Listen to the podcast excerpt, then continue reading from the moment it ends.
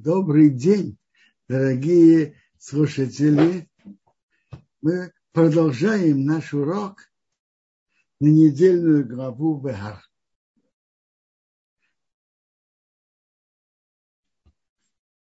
В недельной главе Бехар мы уже говорили, я, я говорил вчера вечером про, про мецву про заповедь Шмиты.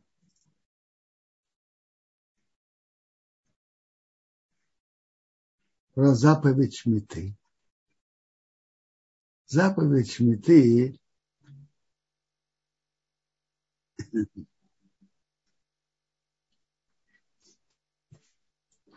очень интересная заповедь, что шесть Бог сказал, что шесть лет обрабатывает землю, в земле Израиля, придете в земле Израиля, шесть лет обрабатываете, седьмой отдыхайте.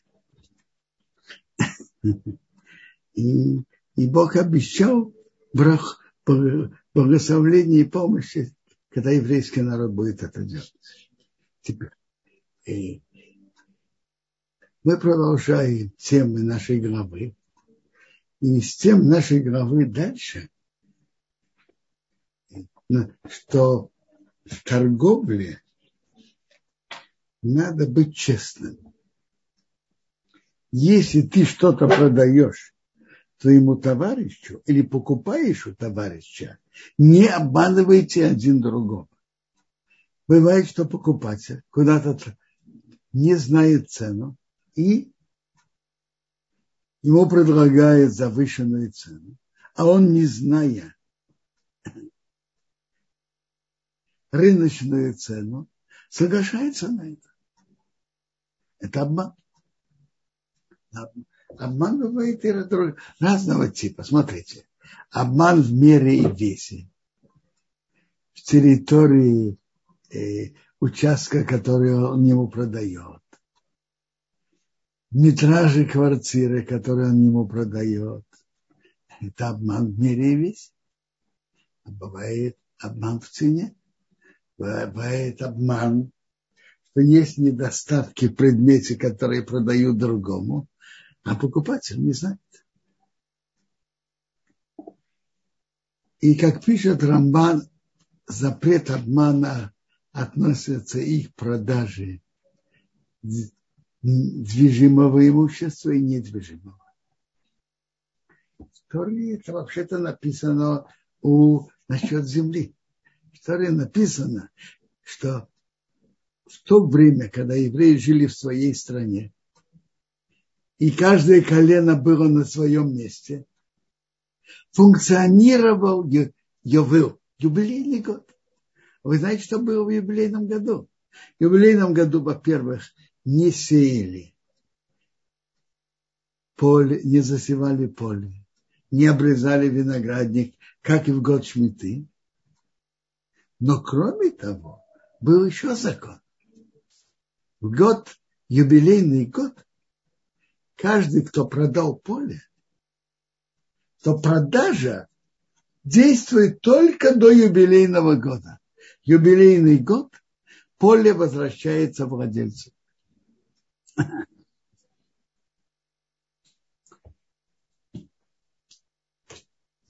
Юбилейный год поле возвращается владельцу.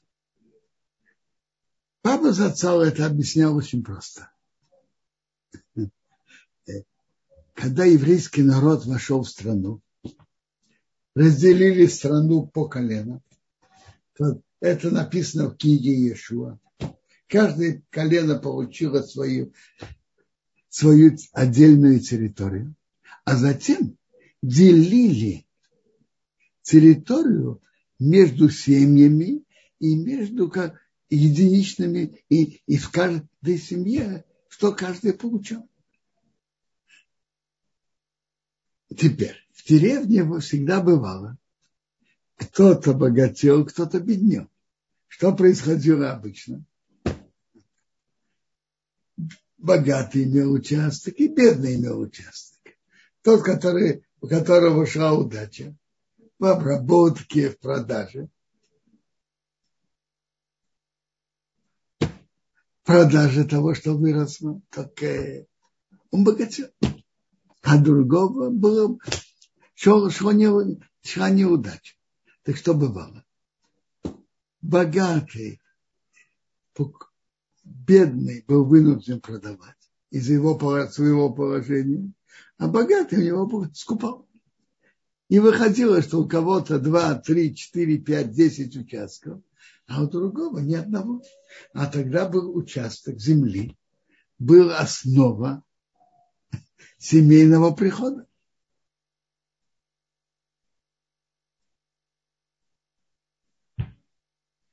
Так Бог написал такой закон, что продажа действует, но только до юбилейного года.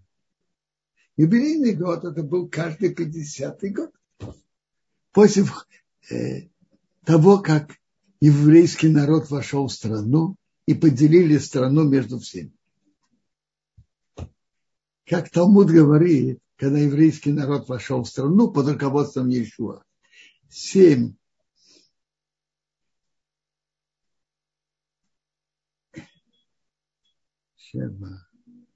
Семь лет захватывали страну и семь лет делили. А после 14 лет начался счет. Один, два, три, четыре, пять, шесть. Седьмой год шмита. Опять один, два, три, четыре, пять, шесть. Седьмой год шмита. И так до 49 -го года. А 50-й год юбилей.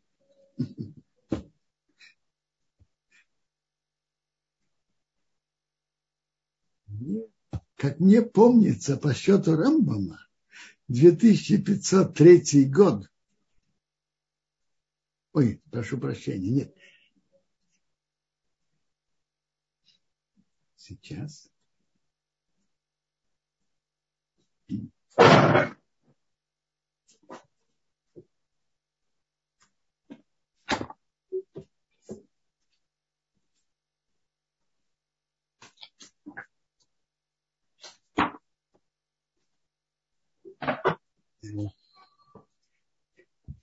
Первое, первое, первый Йовел, первая шмита была 2510 год от выхода из Египта. А первый Йовел был 2553 год. И так, и так вели счет. Теперь, Тора сказала правильно, что если человек продает поле, свой наследственный удел, то продажа имеет силу только до юбилейного года. А в юбилейный год земля возвращается к его прежнему владельцу. То есть продажа бы имела силу только до юбилейного года. Так я уже объяснял, как папа зацал объяснял, почему, что тут Тора хотела. Тора хотела, чтобы не выходило так, что кто-то останется без земли. И даже если кто-то обеднеет и вынужден будет продать, продажа будет иметь силу только до юбилейного года. А потом юбилейный год земля к нему вернется, и опять у него будет источник дохода. Тогда земля была основным источником дохода. Так Тора пишет так насчет обмана, что не обманывай другого. Вот юбилейный год такой-то. Скажу вам более точно. Допустим, юбилейный год 2703 год о сотворении мира. А до юбилейного года в действительности и осталось только 10 лет. А продавец говорит, ты знаешь, юбилейного, тот покупатель не знает точно. Не говорит, до юбилейного года есть еще 18 лет. Заплати мне хорошую цену за, за пользование землей 18 лет. А в действительности осталось только 10 лет. Это нельзя обмануть. Это запрет аутейну Алтейну и Шетохов. Не обманывайте один другого. Талмуд подробно разбирает правила эти. Талмуд говорит так, что в движимом имуществе правило такое. Если разница в цене меньше одной шестой, то в конце концов человек потом прощает. Не такая э, принципиальная разница в цене. Если меньше одной шестой в пользу продавца или в пользу покупателя, больше рыночной цены, меньше одной шестой, или меньше рыночной цены, на, на размер меньше одной шестой, на одну восьмую, одну девятую, одну седьмую. Это не, не так принципиально. И люди обычно это прощают. А если на одну шестую, сделка состоялась, но надо вернуть эту сумму на которую он его обдурил, обманул. Если разница больше относительно рыночной цены больше одной шестой, тут уже сама сделка аннулируется. Это слишком большая разница. А дальше написано, тут дальше написано еще заповедь. Велотайну ищет амито. Не обижайте один товарища. И в Йорейсом и Кехо, бойся твоего Бога, потому что я Бог ваш Бог. Талмуд. Талмуд на это говорит, что написано предложение, несколько предложений до этого, когда вы продаете не обижайте один другого. Это значит, не обманывайте в цене. А когда тут написано, не обижайте один товарища и бойся Бога, речь идет, не обижайте другого словами. И, и мы учим в трактате Бога Меция сразу после законов запрета обмана, а о том, что Тора запрещает обижать другого. Читаю Мишну. Как точно так же, как есть обида, обман в, прод... в купле и продаже, так есть запрет обижать другого словами. Не спрашивать, за сколько этот предмет, а он вообще не собирается покупать. Кто-то же вот ожидает, он покупать, а он вообще не собирается покупать. Если тот человек когда-то что-то нарушал, а сейчас он сожалеет об этом и стал вести себя достойно, он болчува, нельзя ему сказать, вспомни твои прежние дела. Это его обижает. Если кто-то человек, э, потомок от, от тех, которые, не евреев, которые приняли еврейство, гер, нельзя ему говорить, вспомни, что твои отцы делали. Написано, гера пришельца не обижай.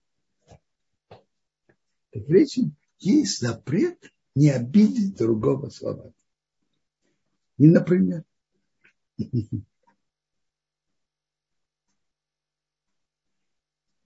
человек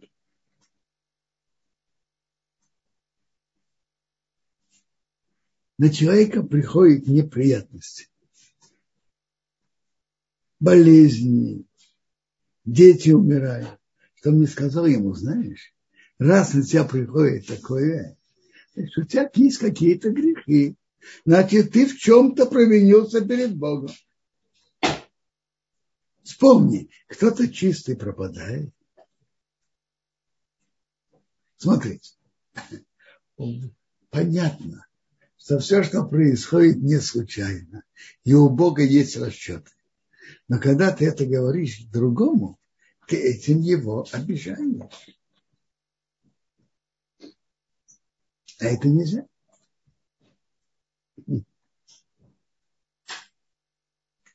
В Рамбама есть, например, такой пример. Разбирают какой-то момент, какой-то вопрос какой-то науки, допустим, в астрономии. И обсуждается это так или так. Подойти кому-то, который в этом не понимает, и сказать, а, а как ты в этом счита, считаешь в этом вопросе?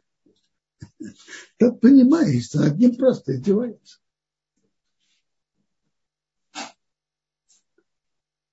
И Емара говорит, что обидеть другого словом – это большое нарушение.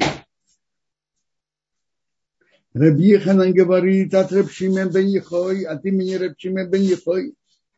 Обидеть другого словами хуже, чем обидеть деньгами. Обидеть словами написано «бойся Бога». Значит, это страш, страшный грех. А тут там не написано «бойся Бога».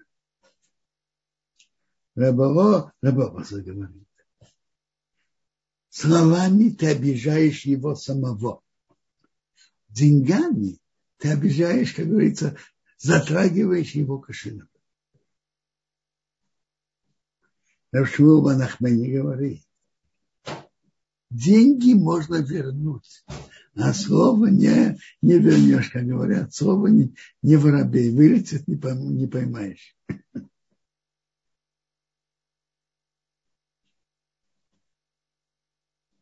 научил, кто-то говорил перед Равнахмом Баисовым, каждый оставляет другого белеть публично, как будто он проливает кровь. И да, ты говоришь хорошо. Ох, ох, уходит красный цвет на, на лице, приходит белый, то есть он стыдится. Ты проливаешь кровь. Просил Абай Рабдин, скажи мне, земле Израиля. В чем остерегаются особенно? Он сказал, особенно остерегаются не заставлять другого, другого бледнеть.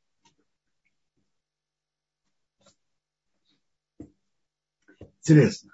Это запрет этот очень актуальный. Я хочу только прибавить одно замечание. Запрет этот идет, когда один другого обижает и оскорбляет. Бывает, некоторые делают шуткой, издеваются над другим, некоторые намеком, таким путем, таким, но обижать другого, это написано запретом. А вот что будет? Один приходит, подходит другому и его оскорбляет.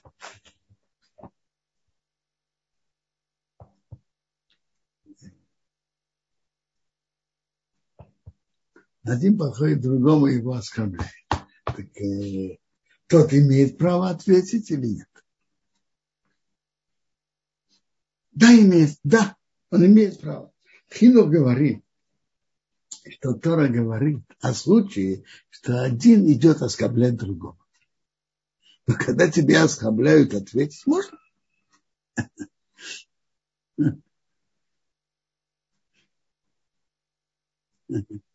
Гимара говорит, как добрый совет, что если, кто, если кто-то тебя обижает, то по правилам этики не говори на более высоком тоне, чем он тебе, тебе говорил.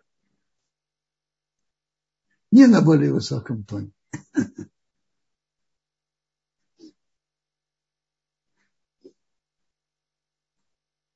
Немного говорит, бывает, бывает люди, бывает случай. Гимара говорит, тех, которых обижают, и они не обижают в ответ. Слушают свой позор и не отвечают. Про них написано, это те, кто любит Бога, они особо будет светить, как солнце выходит и светит. Так Гимара это хвалит, это качество.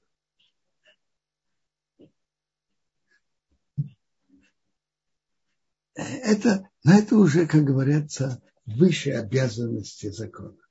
Это хасидут. Знаете, что есть цадик, тот, кто делает, а чем человек обязан. Он делает больше, чем человек обязан. А по закону, если кто-то тебя оскорбляет, так в тот момент ты можешь ему отвечать. Потом, это другой вопрос, а в тот момент ты имеешь право ему отвечать по закону. Так это, так, так это пишет Хинах. И Хинах продолжает. Так выйдет, что человек не будет э, ос, не войдет так в оскорбление. Потому что просто так нападать на, человека никто не будет.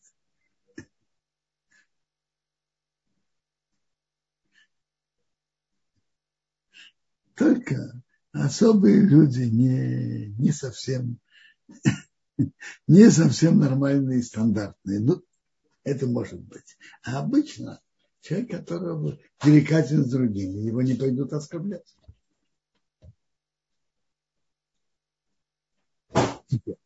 Э, эта заповедь не обижать другого словом относится и к близким тоже. Муж, муж к жене, жена к мужу.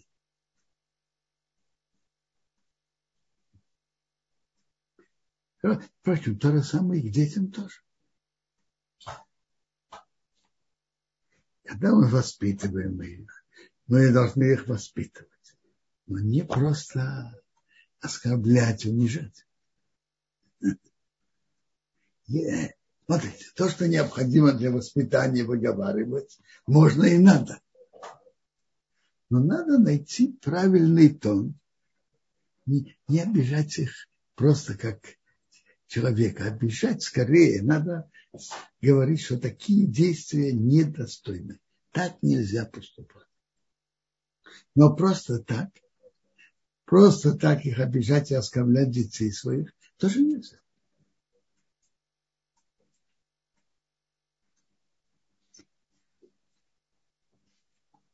Имра говорит так.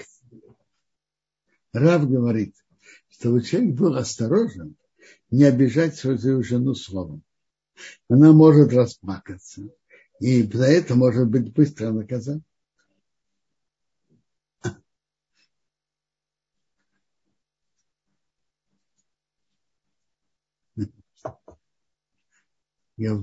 Говорят, что жена может быть особо чувствительна к обиде мужа, что, что он ее оскорбляет.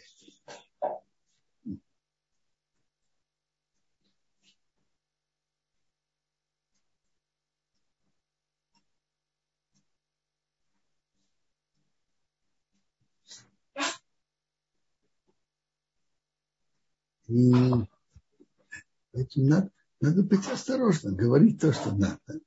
Но разу деликатной форме.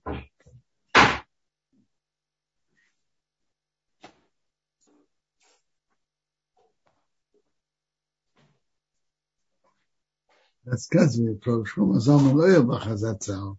Его жена умерла раньше него на ее похоронах он э, выступил, сказал теплые слова про нее, как она, как она ему помогала в жизни, занималась всем им и, и давала спокойствие учителю. Обычно принято, когда живут вместе муж с женой, просят прощения один у другого. То, что живут тесно один с другим, долгое время вместе, и кто может помнить, обратить внимание, как обращались один к другому. И просят, принято просить прощения. Потому что, может быть, поступили, поступили что-то нехорошо и обидели один другого. Интересно, Шома Залман сказал в конце, просить прощения, я думаю, мне не за что. Я не, не припомню, чтобы я ее как-то обидел. Интересно. Шейма Залман за отца, я сейчас говорил с людьми, которые были с ним близко. Он не стеснялся и не боялся у кого-то просить прощения. Так мне рассказал его близкий ученик Рабисов Ганс. Бывал же просил прощения. Тут он был спокоен и уверен за больше, чем 50 лет совместной жизни, что ее не обидел. Потом он нашел какой-то какой случай, что, может быть, да, и попросил прощения. Но для этого надо быть на высоком уровне, контролировать все, все свои действия, свои действия и быть уверенным, что за 50 с лишним лет он ее не обидел. Надо быть на высоком уровне. Смотрите, я не думаю, что человек да, может помнить все, что произошло за 50 с лишним лет. Но, по-видимому, он контролировал всегда себя, что он сделал. И если что-то не как, не как полагается, он бы это помнил и помнил, что он должен это исправить. Так я это понимаю. Его спросили, а что, вы все время считали то же самое? Он говорит, нет, конечно, такого не бывает. Ну что, мы действовали по закону, э, не, не обсуждали, спорили, как лучше, как поступить, но не обижая лично один другого.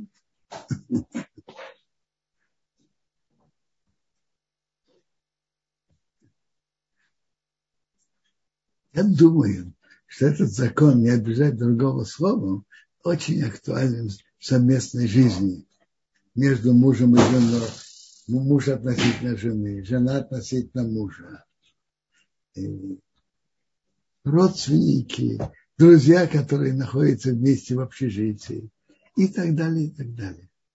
Люди, которые вместе работают, партнеры, обсуждают это, но не обижая лично один другого.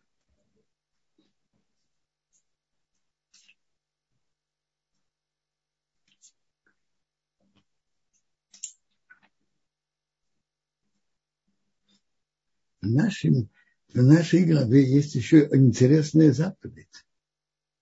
Что если человек, если твой брат обеднеет, его рука поколебнется, он, укрепи его чтобы он жил с тобой. Укрепи его, поддержи его.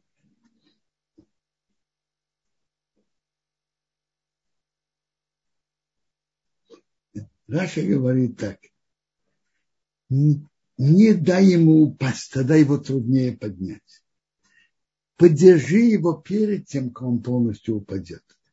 Ведь как ноша упала со сла пока она еще на снег, легче ее поддержать. Когда она упала, труднее ее положить обратно. То же самое, перед тем человек полностью упадет, поддержи его. Самый высший, э, и это из, это из заповеди Здаки. Самый высший уровень Здаки, как пишет Рамбам, это поддержи человека, чтобы он не, до, не нуждался в, денежно в помощи людей. Помоги ему устроиться где-то на работу или каким-то делом занимался, чтобы он мог сам, сам содержать свою семью. Это самый высший уровень.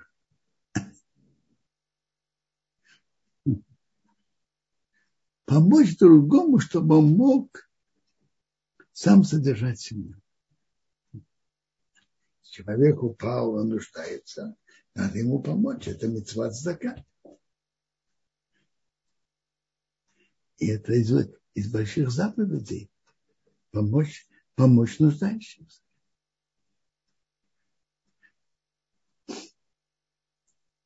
Я прочит, может быть, я прочитаю немножко Рамбама.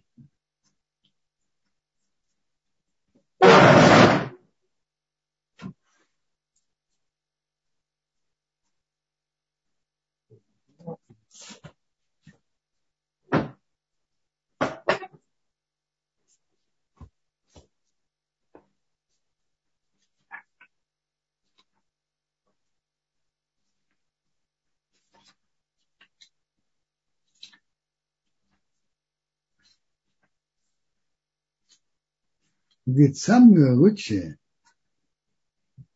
как давать, помочь нуждающимся, чтобы тот, кто дает, не знал, кому он дает, а бедняк, который получает, не знает, от кого он, он берет. Это самое, это мецва во имя мецвы. Близко к этому, кто дает в кассу сдаки. Другой стороны, Рамбам пишет, это Гемора, что человек не вкладывал в кассу заки, только он знает, что тот, кто ее ведет, он верный человек, честный, и он понимающий, он умеет хорошо с ней вести, как Абханани бен Пратин. Гемора так выражается.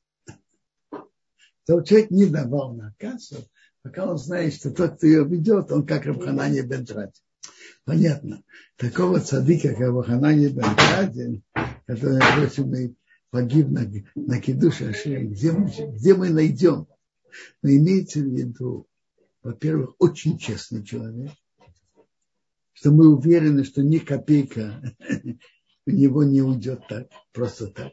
И второе, он понимает, кому дать, кто нуждается, кому важнее дать и так далее. Почему это не, непростая работа вести кассу. Во-первых, это работа заниматься этим, и во-вторых, знать и понимать, кому дать как надо. Тут быть очень понимающим. Знать, чувствовать положение каждого.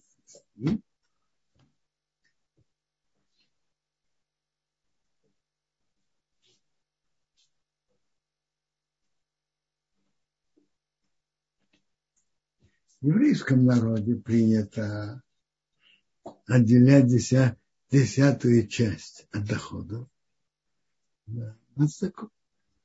А есть, как пишет Рамбан, все, которые дают пятую часть.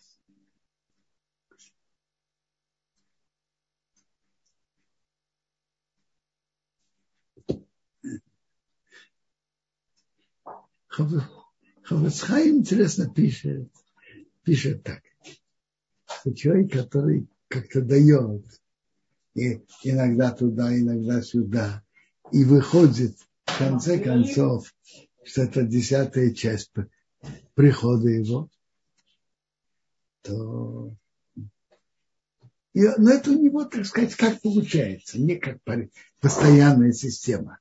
И, или то, но, Хофицхайм в книге Авасхесет пишет так, что тот человек, который дает постоянно, как правило, десятую часть или пятую часть от своих доходов на стаку. Между прочим, это он тоже пишет. Чтобы, когда человек начинает так себя вести, чтобы он сказал, блин, это без обеда. Без обеда. Пусть он так себя ведет, но без обеда. Он говорит, тот, кто постоянно дает пятую часть или десятую часть на сдаку, он выше того, кто дает тот же процент, но не как постоянство, как говорят по настроению. Чем он выше? Он говорит, он выше, что в его заработках или в бизнесе, которым он занимается, выходит, что есть партнерство Бога. Бог партнер.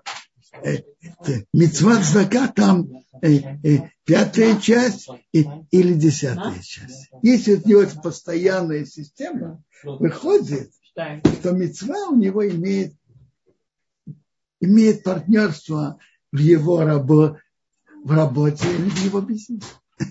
И это большая браха в его работе или бизнесе.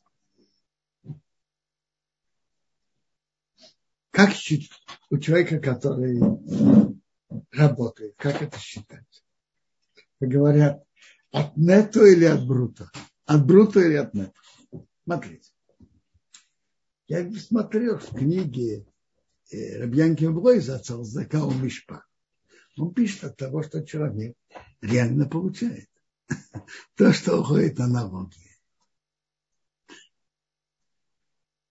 То, что уходит, скажем, на пенсионный фонд, на больничную кассу, то есть то, что него берут против его желания, это, это не в счет, то, что он реально получает.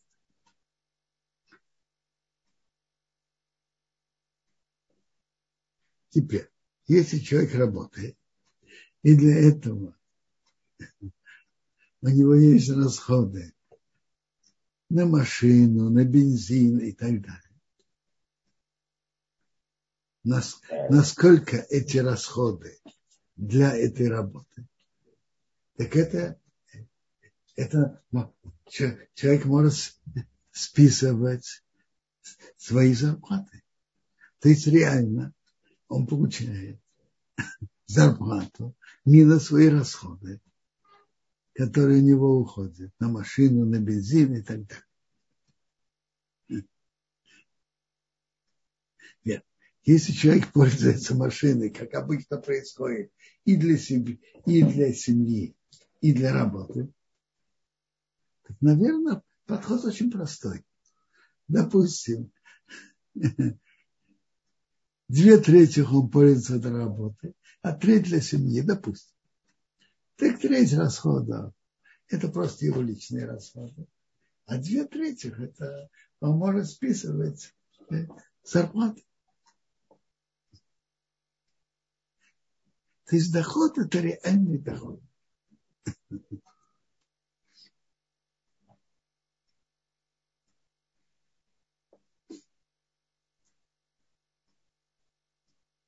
Как я уже сказал, что человек, который начинает так себя вести, чтобы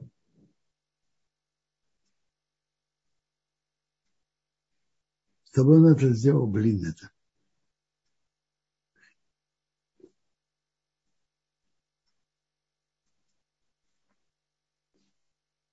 Может быть, раз мы затронули тему сдаки, если есть какой-то вопрос, спросите, увидим, мне будет что ответить, буду знать или нет. Увидим.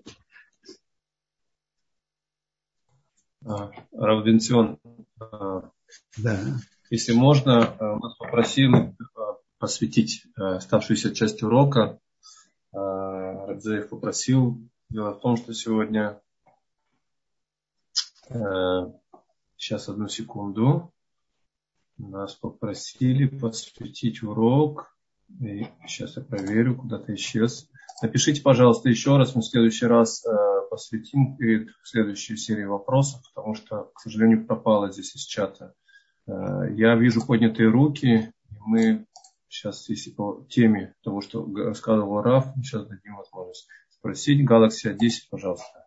А, Тут написано Людмила Бат Григорий. Нет, там было другое имя.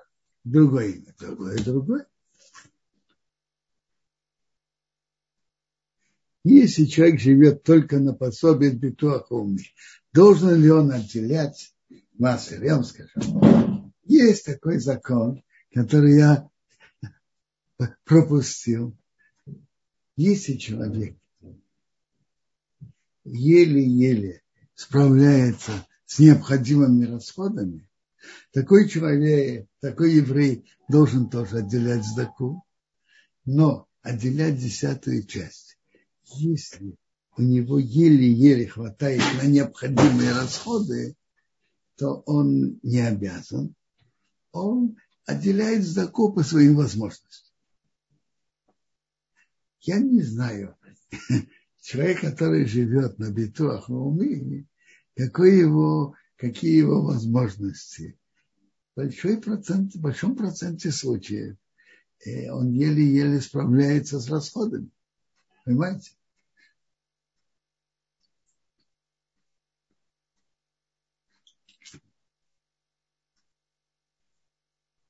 Так в случае, если человек еле-еле справляется с расходами, необходимыми расходами. Он должен отделить закон. Но не, не размер десятины, меньше. По своим возможностям. Вообще люди спрашивают, что такое здака и что такое масса. Вопрос такой. Здака каждый еврей должен давать на здаку. А вопрос, сколько, в каком размере? Так если есть возможность, отделяет десятую часть от доходов. А как пишет Рамбам и Шулханорух, некоторые отделяют пятую часть. Деньги за съем квартиры вы, вы Может быть, поясните вопрос? Человек живет на съемной квартире, на съемной квартире.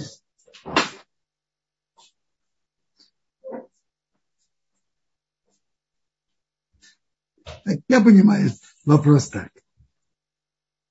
У человека есть зарплата, но уходит на съем квартиры и, и уходит э,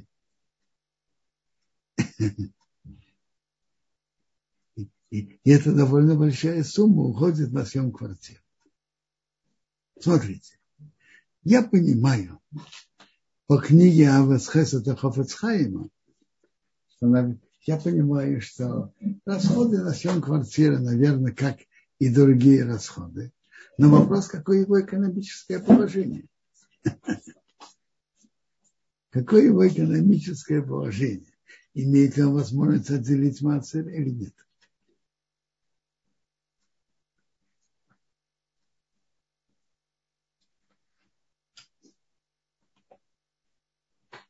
Смотрите.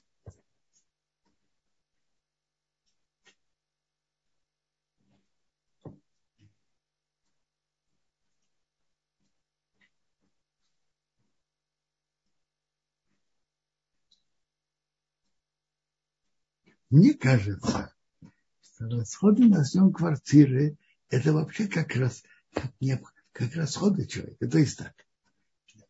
Есть приход, есть расход расходы на еду, у многих расходы на квартплату, у кого-то расходы на машканту и так далее.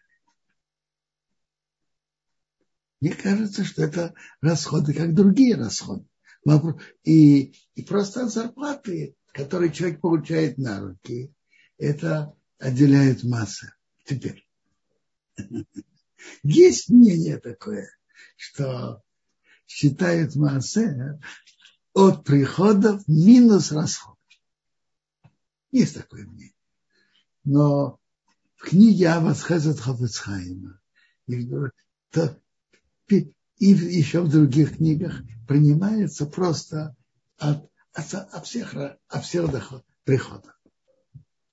Но я уже сказал, что если человек находится в таком, в таком положении, что ему у него нет возможности на нет материальной возможности на необходимые расходы. И, и, и то есть и у него, если он отделит десятую часть доходов, то у него не будет не хватать на необходимые расходы, тогда он, он пусть отделяет по своим возможностям. И может быть, тогда пусть полагается на это мнение, на доходы минус расходы. Или, может быть, только на доходы минус квартплаты. Еще вопросы? Спасибо большое. Квадара попросили сделать посвящение Лейлу Нишмат Евдокия Бас Мария и Людмила Бат Григорий. Хорошо, чтобы это было Нишмат с этих двух двух уважаемых женщин.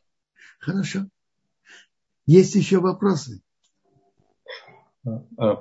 А, да, да, Равенцион, есть вопрос. Я видел тянущиеся руки. Э, пожалуйста, Galaxy 10, попробуйте снова подключиться. Пожалуйста, я видел, что вы хотели спросить вопрос. Если нет, тогда мы переходим дальше к книге. А, Galaxy 10 пока не отвечает, тогда мы даем возможность спросить Иду. Меня слышно? Слышно. Э, Рав Бенцион Зильбер, э, у меня такой вопрос. Если араткевы на благотворительность, они относятся к сдаке или они относятся к маасеру? А слушайте, я уже говорил, что сдака и маасер – это не две разные функции, не два разных, две разных понятия. Что такое сдака? Каждый еврей должен отделять э, определенную какую-то сумму для бедных по своей возможности. Теперь, принято в еврейском народе, чтобы этот сдака, эта сумма, которая отделяет для нуждающихся, была десятой частью дохода. То есть Маасер – это размер сдаки. Вы понимаете, это не две разные понятия, два разных понятия. Рамба приводит, кто-то отделяет пятую часть. Шухунару приводит кто-то пятую, кто-то десятую. И теперь это размер сдаки. А, конечно, Кевин на благотворительность, это жить на благотворительность, то это, это зака, и она входит в масса. Э, можно ли сдавать сдаку э, больше, э, чем хамишит? Хороший вопрос. Есть такая гемора, что не надо давать больше, чем пятую часть. Я вам скажу. В книге Ават Хесед Хофецхайма обсуждает эту тему и приводит несколько случаев исключ... Вообще-то написано, что человек не давал больше пятой части. В книге Ават Хесед Хофецхайма приводит, приводит несколько исключений. И знаете, что я прочитаю его исключение.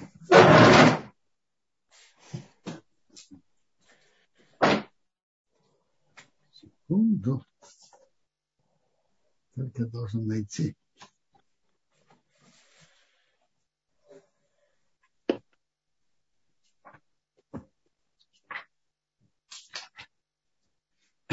Он пишет так. Человек, который очень состоятельный, и, и он дает больше в пятой части, на него этого постановления нет. Это то, что он пишет.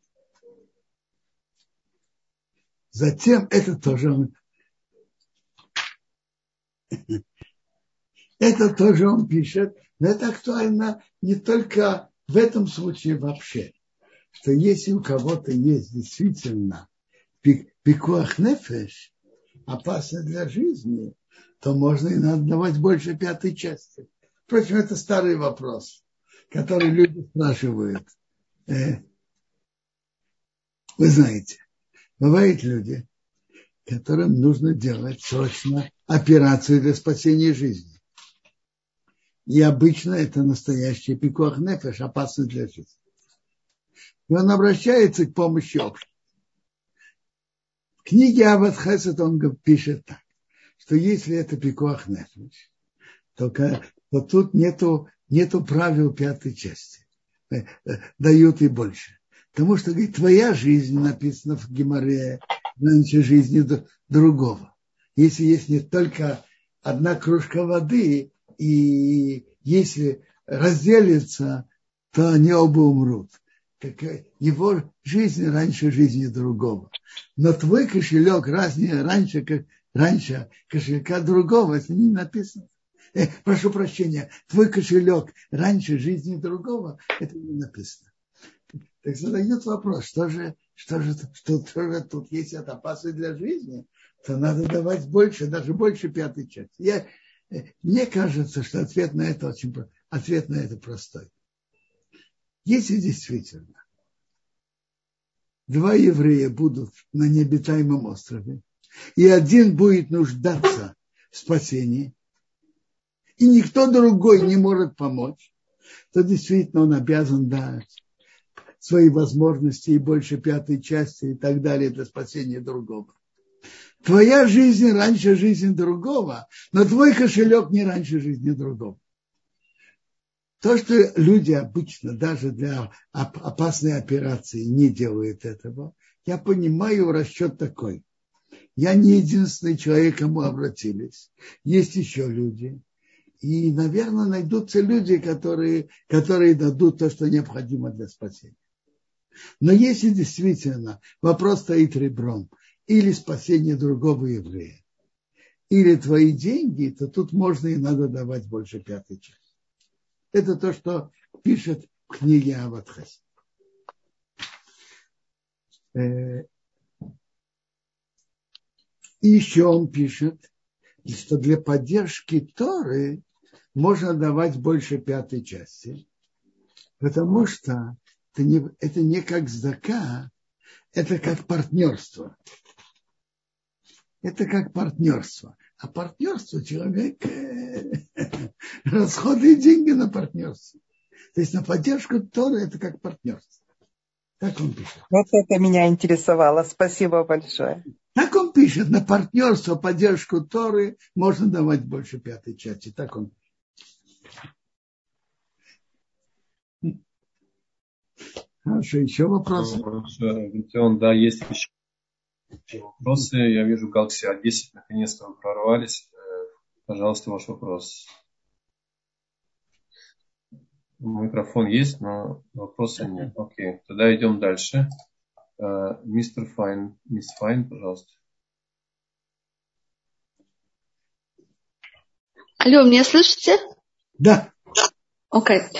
У меня, значит, такой вопрос. Если я даю больше, чем 10, так ну не нужно написать эту цифру и смотреть 10%.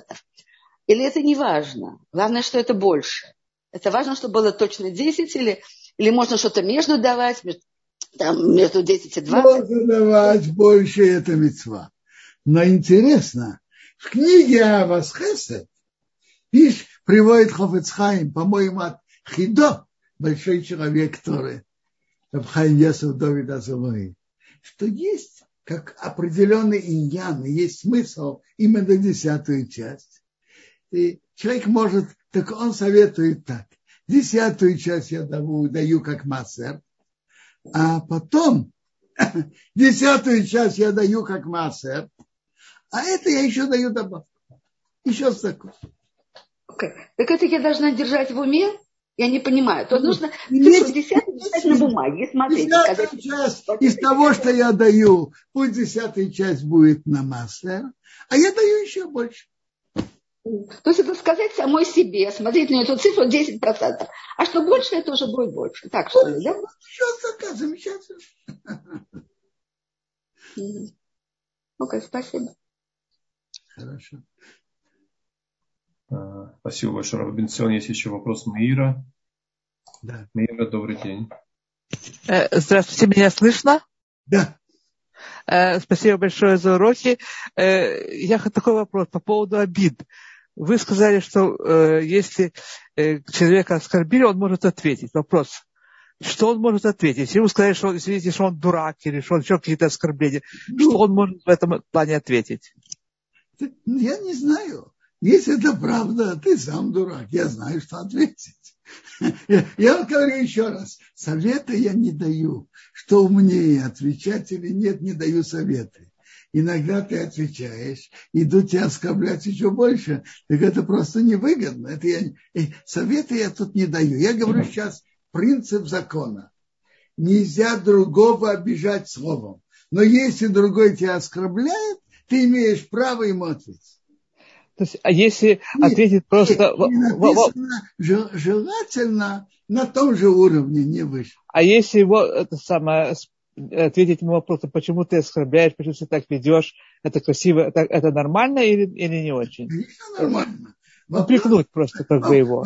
Вопрос, вопрос, вопрос, надо посмотреть реально, что тут поможет. Угу. Понятно. Хорошо, спасибо большое, Рабицион. Всего вам хорошего. Шаббат шалом. Всего хорошего.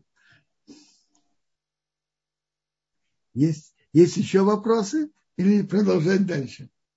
Мы, может, попробуем еще одну попытку Galaxy A10, пожалуйста.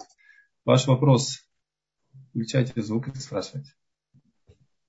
Я все время вижу поднятую руку, но когда мы включаем звук, вопроса нет. Тогда можно продолжать.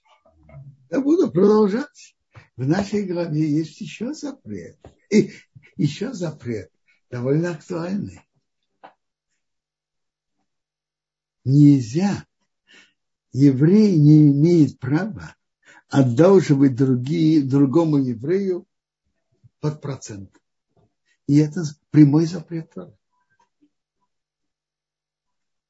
Интересно, запрет одалживать под проценты относится к обеим и к тому, кто дает деньги под проценты, и к тому, кто берет.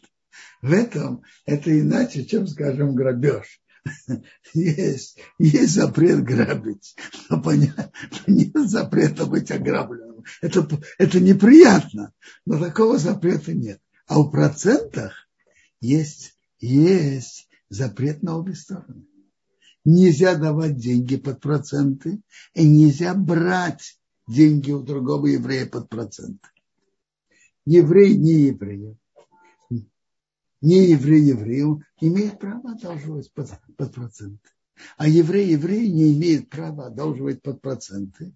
И это довольно актуально. В нашей всей финансовой системе есть многие ведут разные расчеты процентов и так далее за задержку. И по закону Торы это нельзя.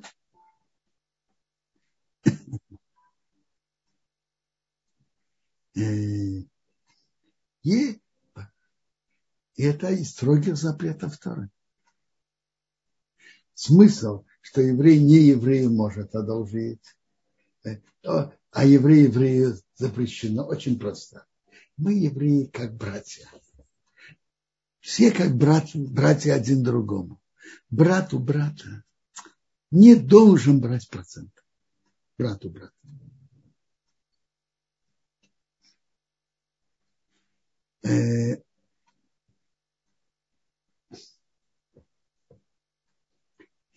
Вообще-то надо быть, надо обратить внимание, что, что вы спрашиваете, есть проценты, нельзя брать и давать, как банки Израиля берут.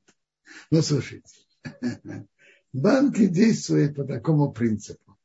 То, что называется это риска.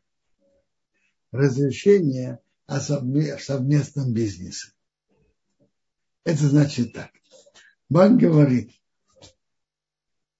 допустим, Машканта на квартиру.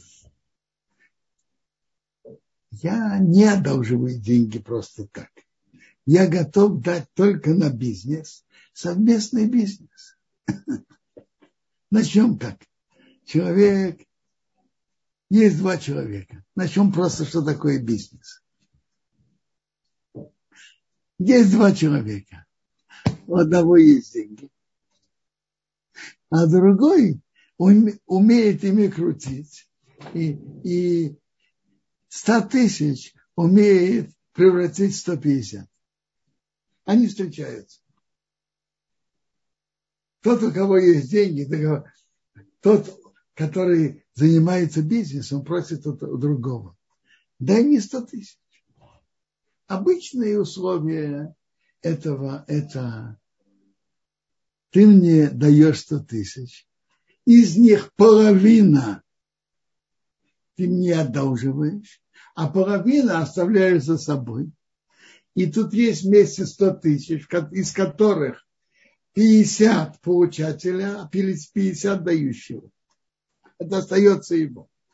Он крутит этими деньгами, превращает из 100 в 150, занимается бизнесом. Эти 50, они делятся половину мне, половину тебе.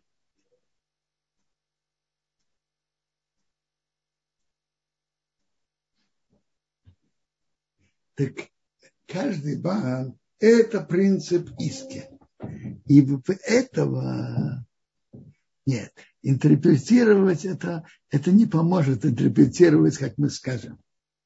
Они заключают между собой прямой договор два еврея это иски дают тебе именно на бизнес и именно в такой форме, что половину денег я оставляю за собой, это мои деньги, а вторая половина я тебя должен.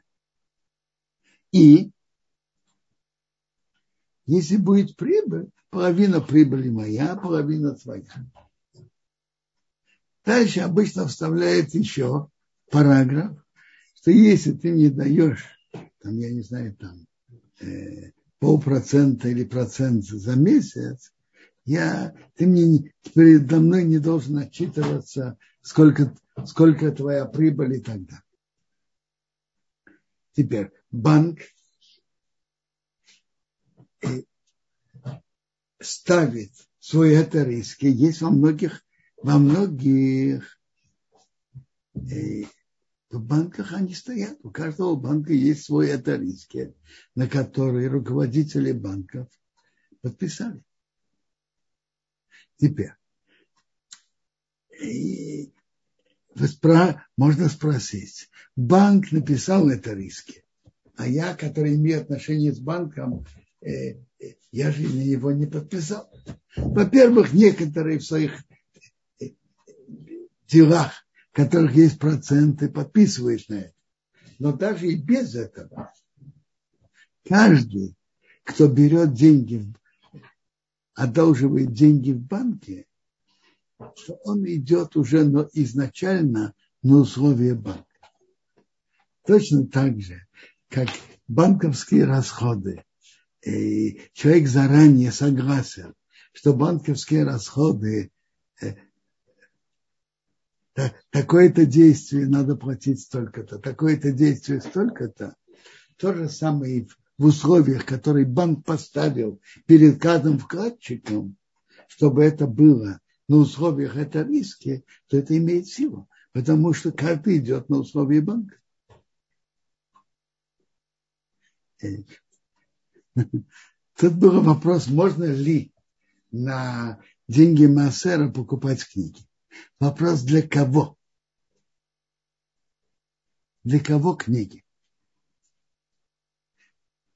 Для, а, для себя. Я вам скажу, на, когда-то, когда книги были редкими, то это разрешали. И тоже при условии, что если кто-то захочет, я ему одолжу эту книгу. В наше время, что книги очень распространены, Поским считают, что из денег Массера не покупает для себя книги. Если человек покупает для Бикнесета, для Ешивы, конечно, для себя Поскольку считает, что в наше время нет. Было время, что книги были редкие, и часто люди нуждались, их одалживали, да. В наше время принято, Поским принимает, что нет. А на Ешиву, на Бекнеса, да, для, для использования общества. Проучить и подарить. Проучить и подарить, хорошо. Вопрос, вопрос, когда это будет через 20 лет, через 30. Если человек берет книгу, проучивает за год и потом дарит Бекнес. Да?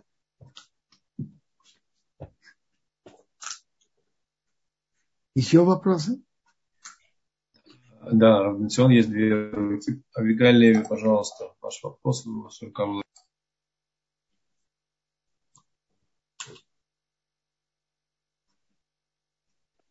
Алло, здравствуйте.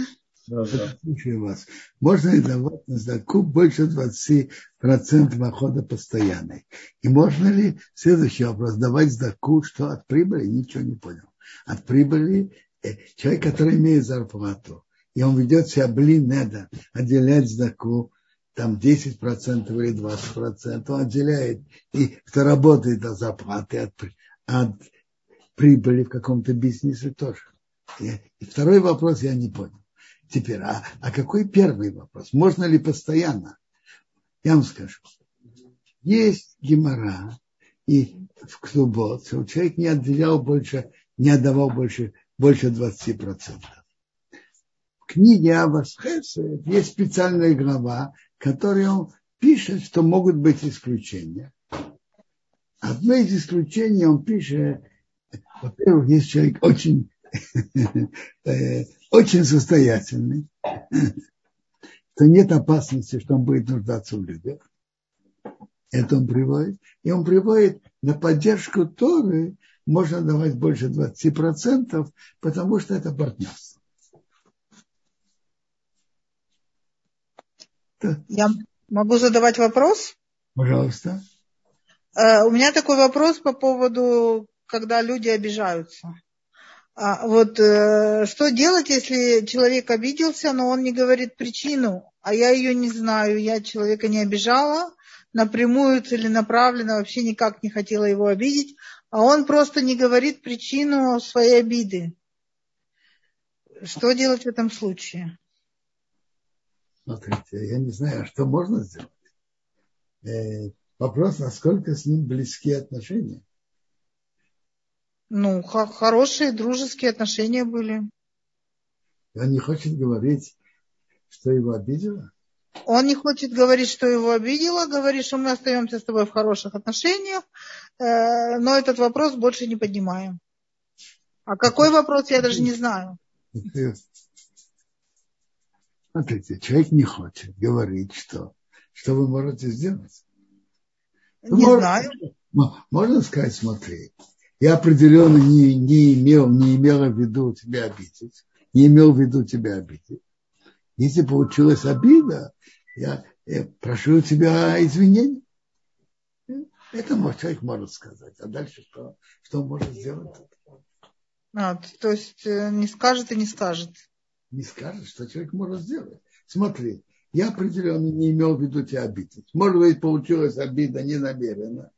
Ага. Если так получилось, я прошу, прошу извинения, да, прости мне, я ничего не имел в виду обидеть. Что было, я не знаю.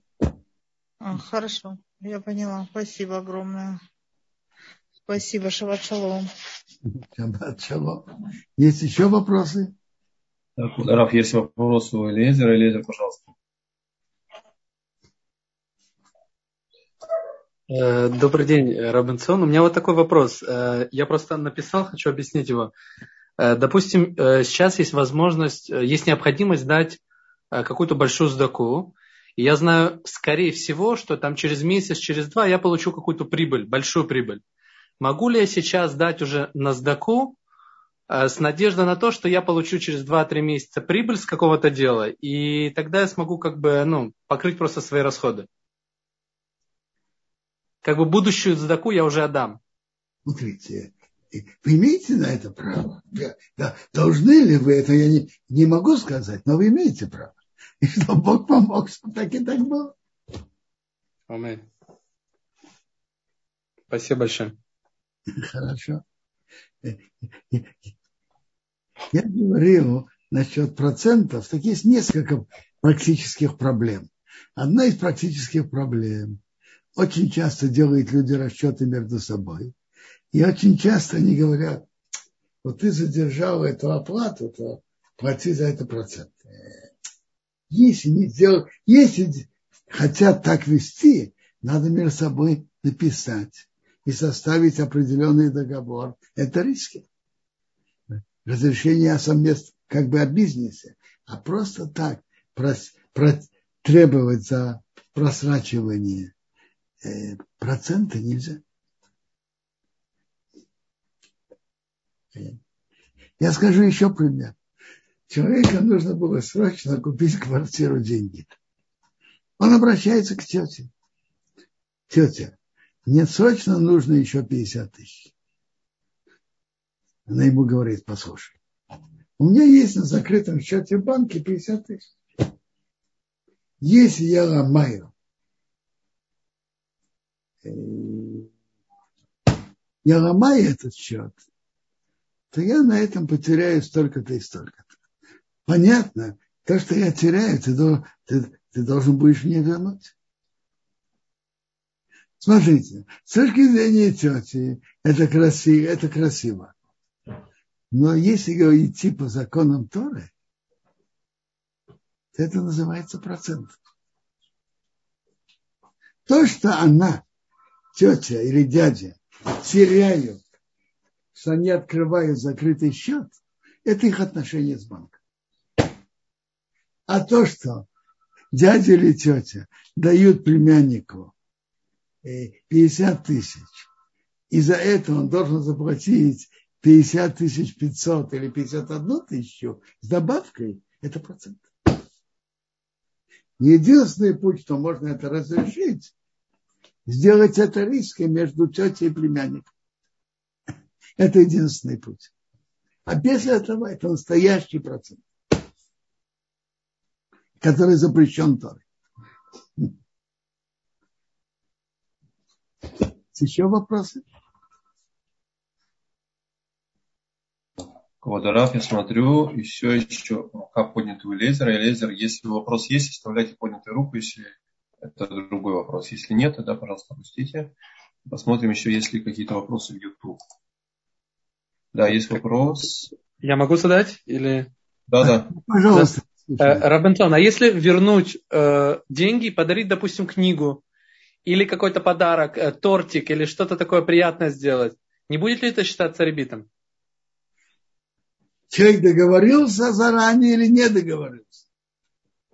Э, нет, не договорился, просто вот такое карататов. Если человек договорился, то это процент истории. Если он не договорился, это тоже нельзя. Спасибо. Удара пару письменных вопросов, если можно. Да. Тогда уже можно завершать. Если. Э, вопрос, можно ли из Маасера оплатить себе семинар по еврейству? Что? Я, я не слышу. Можно, можно ли... ли, можно ли из денег Маасера оплатить самому себе семинар по, по Торе? Мне кажется, что если он поднимет человека в Торе, а, а для чего этот семинар? А, написано по законам, по Аллахе. Что? Написано семинар, посвященный еврейским законам. Можно ли самому себе его оплатить из денег Массера? Интересно. Интересный вопрос, действительно интересный.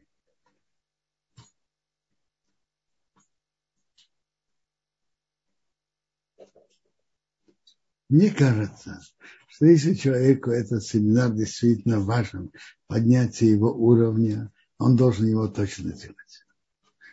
Теперь вопрос, может ли он его оплатить денег Маасера. Что он должен его делать, это точно. Может ли он его оплатить из денег Маасера?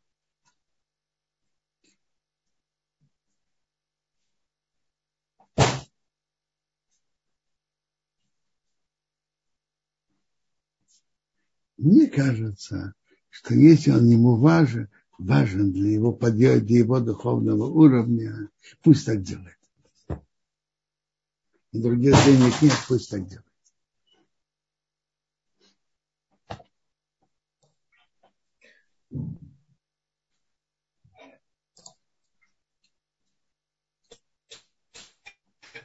Э, еще вопрос такой от Лизы. Если я куплю муку, для коллективного отделения халы на 250 человек, и это как раз составит десятину, это считается как за массер или не?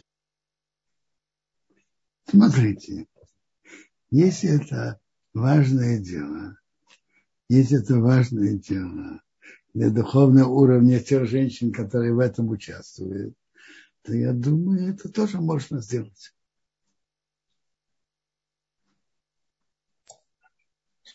Водорав, у нас есть еще время, и уже мы завершаем. А есть стороны, я могу.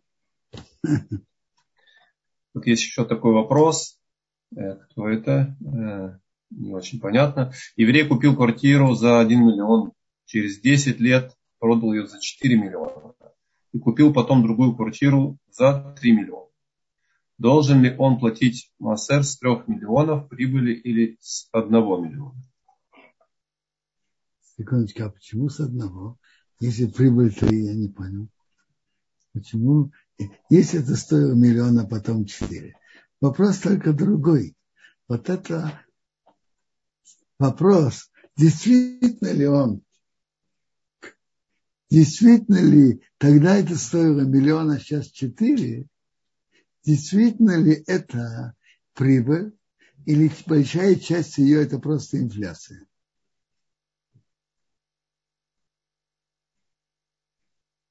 Ведь, э, как известно, сейчас есть инфляция. Когда-то деньги были серебряные, и тогда не было, не было инфляции. Так действительно, человек э, купил что-то, квартиру, там за тысячу динарим, и потом продал ее за 1500. Так эти 500 было реальной прибылью. Так от этих 500 надо было отделять массы. Но, но как сейчас человек продал, купил за миллион, а сейчас продает за 4, вопрос, сколько реально его прибыль. Вы слышите? Я, кажется, плоским понимаю, что инфляция не считается, не, инфляцию надо как-то вычесть. То есть если вычесть инфляцию, то это не 4 миллиона, а я не знаю, 2,5 миллиона.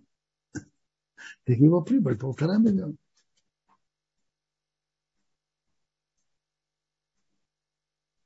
А, в конце остался с новой квартирой. А, и одним миллионом. А он вложил это заново. А, он вложил это заново в новую квартиру.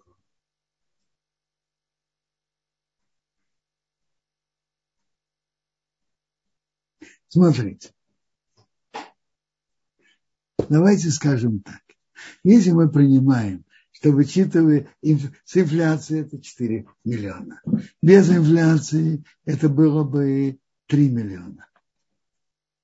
То есть его реальная прибыль, вычитая инфляцию, это 2 миллиона. Ну, он вложил новую квартиру 3 миллиона. Его реальная прибыль 2 миллиона. Если Маасер это 200 тысяч, так он может 3 миллиона вложил в квартиру, остался с миллионом. Если он 200 тысяч, он может блинедер отдать на, на массу.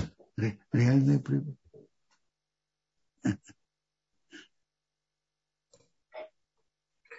Квадраф, а если человек вступил в наследство э, и заплатил деньги за вступление в наследство, а потом э, продал эту квартиру. Что значит заплатил деньги за вступление в наследство? Не понимаю.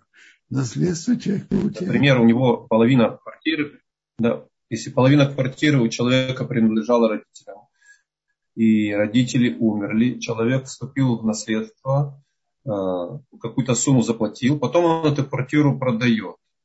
Он должен отделять полностью от всей стоимости и за вычетом своих расходов на вступление в права или только на, э, на половину, которую он вступал. Откуда его первая половина? Первая половина у него была с, с рождения, как на, на равных паях. Осталось, он не получал ее в качестве. Он родился уже в этой квартире. Просто по... Ну хорошо. Скажем, он, это он получил как бы в наследство от родителей изначально, а это еще когда родители жили. А это он получил наследство после смерти родителей. В принципе, он и то, и то получил. И в книге Авасхесет Хофецхайма пишет, что от этого надо отделить массу. Вопрос другой, какие реальные возможности. Пока он находится в квартире, у него таких сумм нет. Как, как он может это выплатить? Это же вопрос. Когда человек идет начинать бизнес, и он получает тысячу, и он начинает бизнес, он может этой тысячи сто отдать на массер и заниматься бизнесом 900. Когда человек получает квартиру, как он тут должен поступать? А, я не знаю как, но определенно. Если он потом ее продает, то он должен от этого блинедера дать массер.